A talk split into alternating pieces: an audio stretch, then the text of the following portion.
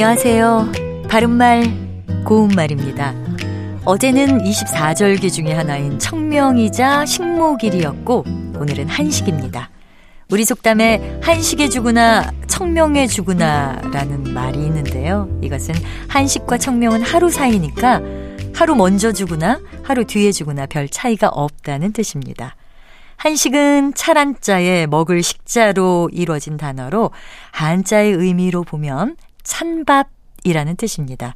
이날은 중국 직나라의 충신 계자추의 홀령을 위로하기 위해서 더운 밥을 안 먹고 찬밥을 먹는다고 전해지고 있는데 오늘은 그 유래에 대해서 말씀드립니다.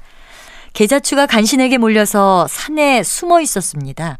그래서 진나라의 문공이 계자추의 충성심을 알고 그를 직접 찾아갔지만 그가 나오지 않자 이날 그를 나오게 하기 위해서 숨어 있던 산에 불을 놓았습니다. 하지만 계자추는 결국 나오지 않았고 산속에서 불에 타 죽고 말았는데요. 사람들이 그의 충성심을 기리기 위해서 한식날을 지정했고 이날은 불을 쓰지 않고 찬 음식만 먹도록 했다고 합니다.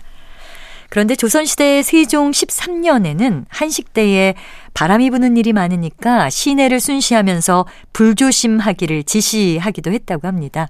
일종의 화기를 주의시키는 행사였던 셈인데요.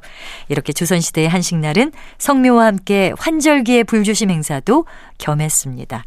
요즘도 건조주의보가 계속되고 있으니까요. 성묘하시러 가는 분들은 모두 불조심에 더 신경 쓰시기 바랍니다. 바른말 고운말 아나운서 변희영이었습니다.